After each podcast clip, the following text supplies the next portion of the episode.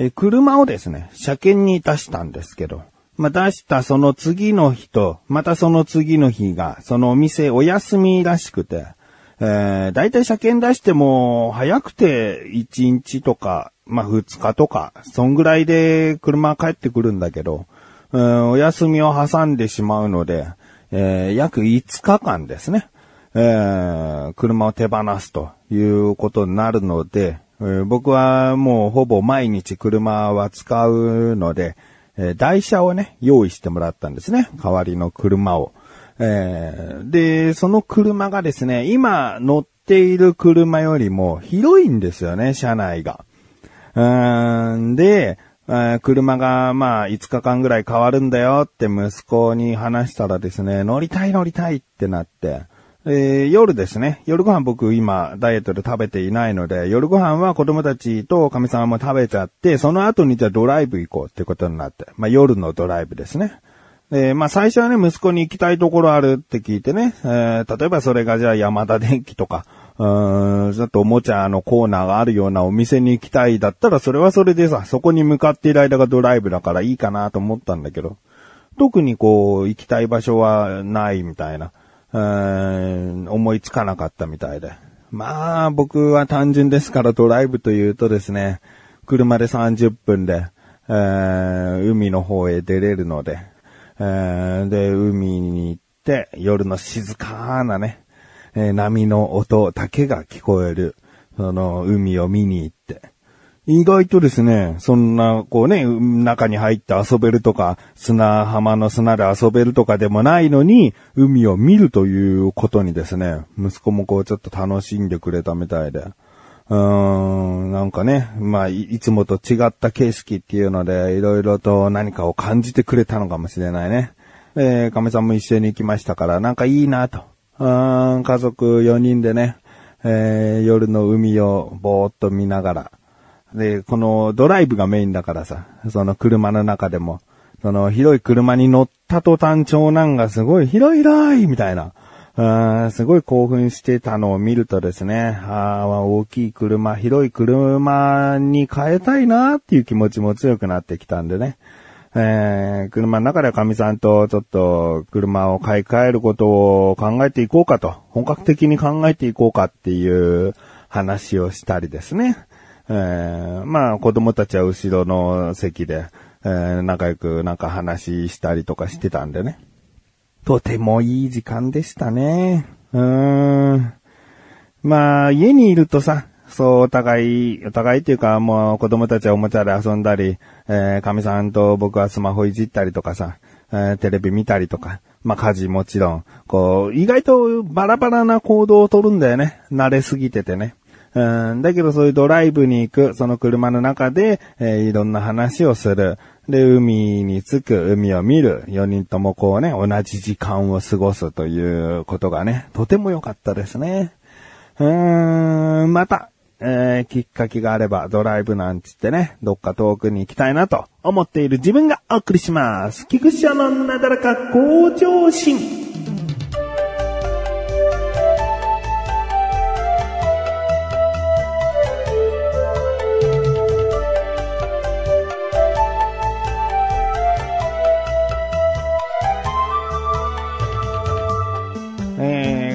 今から話す話はですね、最終的に言えることは、もう病院行けよで終わる話だと思うんですけど、あのー僕まだ家族に言ってないね、悩みを抱えてましてね。うんで、まあ、大したことはないんだけど、うん僕以前、背中にですね、粉瘤というものができまして。で、まあこれは良性腫瘍なので、えーまあ体に直接害があるものじゃないんだよね。で、まあどういうものかっていうと、まあ腫瘍だからポコッとこう、しこりができるような、えーある分には別になんてことはない、害がないものらしいんですよね。ん、でもその粉瘤には穴が開いていて、その穴に、えー赤のようなものが詰まっていって、どんどんどんどん日に日に大きくなっていくというものなんですね。えーで、これは塗り薬、飲み薬では治らない。えーもう手術、切って、え取るということをしないと、えまあ、治らないというか、え症状が収まることはない。うん。で、まあ、痛みとか感じなければね、そのままほっとく人も多いかもしれない。えー今聞いてらっしゃる方の中にもここ確かにしこりみたいのがあるんだけど、痛くも痒くもない、ただこう、プニプニしてるだけなんだよなーっていうのはもしかしたら、粉瘤かもしれない。うん。で、僕はこれ背中にね、以前できたことがあって、うん、まあでも僕は結局背中の粉瘤取ったんですよね。まあここまで聞いてね、くださってわかると思うんですが、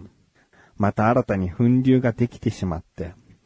で、この粉瘤ってね、えー誰でもあり得る。毛穴がある限り誰でも起こり得るみたいで。で、さらに多発する人もいるらしい。うん、もう生まれつきの体質で。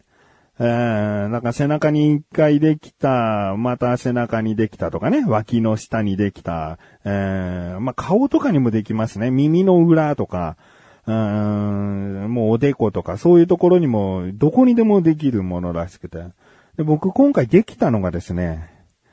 お尻と肛門の間っていうね。えーぐ、まあ、分かっていただきたいから具体的な位置を言うんだけど、えー立っている状態でお尻を見ていますね。お尻を見ています。ちょうどその足と足の間、まあ、いわゆるお尻の割れ目の、うん、もうお尻の割れ目と足の付け根の間ぐらい。間ぐらいの、えー僕の場合は右箇所ですね。えー右箇所にできてて、で、これはもう座るときに必ずこう当たる部分なんですね。えー椅子とか、その、座っているところの面に接してしまう部分。そして立ってる時もですね、まあ洋服が擦れたり、うん、もうほとんど内側にあるようなものだから、自分の足、歩いている時に擦れるような、うーん、ましてやもうお尻の割れ目の近くでもあるから、まあ、だいたい擦れてんだよね。うん、でも嫌だっつって座ってもさ、当たるし、寝てるっていう状態がまあ一番避けられるかな。寝てても変な寝方すれば当たっちゃうんだけど、この向きのこの角度ってやれば当たらない。うん。で、僕、この粉瘤がいつできたか把握してないんだよね。うーん、なんかいつの間にかだった。うーん。で、痛いな、痛いな、でもこれ明日、明後日には収まってるしなっていうのが、そういえば過去に何回かあって、うん、だから、だからまあ吹き出物みたいなものかと思ってたんだよね。うん、だからほっといたんだけど、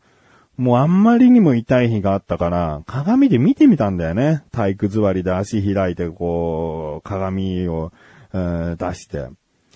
そしたら、まあ、粉瘤の症状でもある、こう、真ん中に小さな穴みたいなものがあったんで、ああ、これ粉瘤か、と。ねえ、で、これ取らないと治らないから、あ最初はオロナインとか塗ってたんだけど、取らないと治らないっていうのがもうちょっとね、簡単な言葉で言うとめんどくさいんですよね。えーお尻って痛いっていうイメージもある。痛いっていうのが嫌っていうのも、まああるにあるんだけど、いや、それよりもやっぱ病院に行ってさ、ここを見せてさ、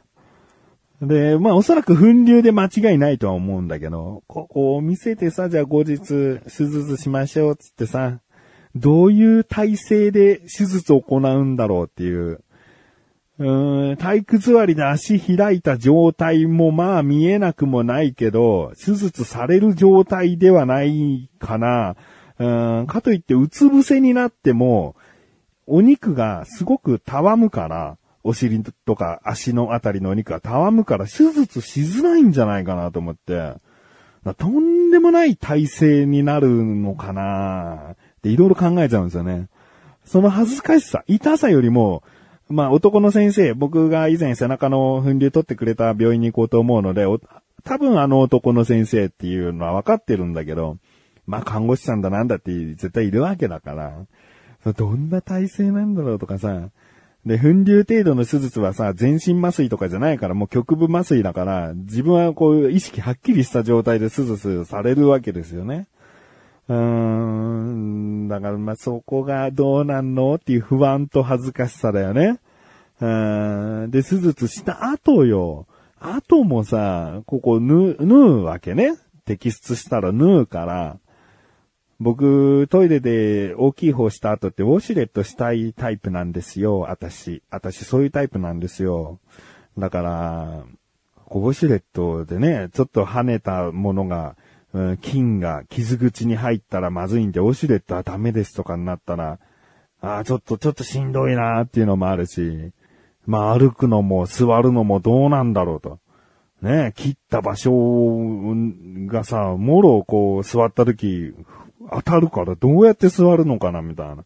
常にお尻にドーナツ型のクッションみたいなのを貼り付けておかないと不安だなとかさ。いやもう考えるだけでいろんな不安だよ。なんでこんなところで腕とかさ、なんか、また背中とかでよかった。背中なんかすごい粉流あって楽だったかもしんない、今考えれば。うん、うつ伏せになってさ、手術されてるだけだから。まあ、摘出した後もさ、背中って触れないようになんとか頑張れば、日常生活そんなに困らないんだよね。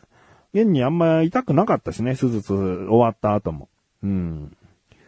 だけど、ここさ、もうなんて言ったらいいかわかんない場所だよ。また下。また下。股間付近。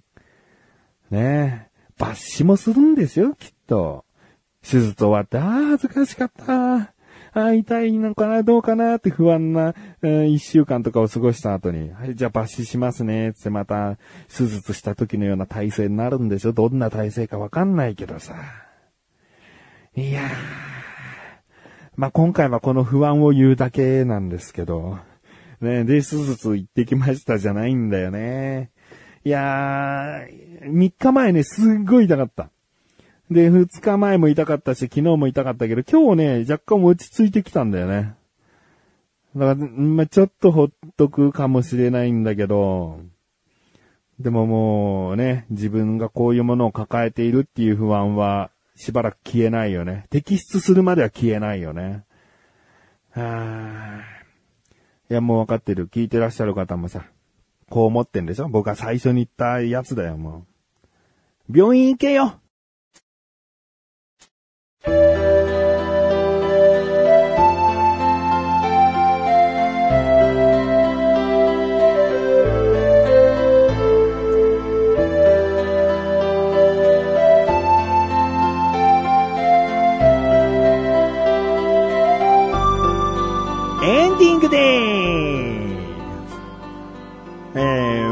あ、の、今回ね、あの、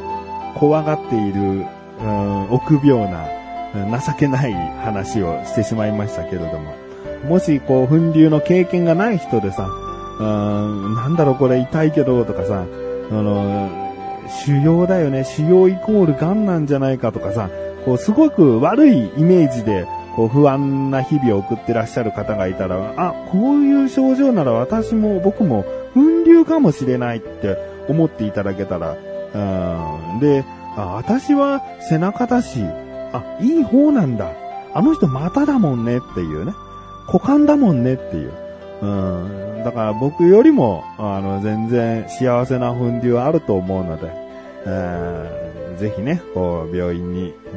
病院、僕が言えた口じゃないけど、病院に行って、え診察してもらってください。ということで、お知らせで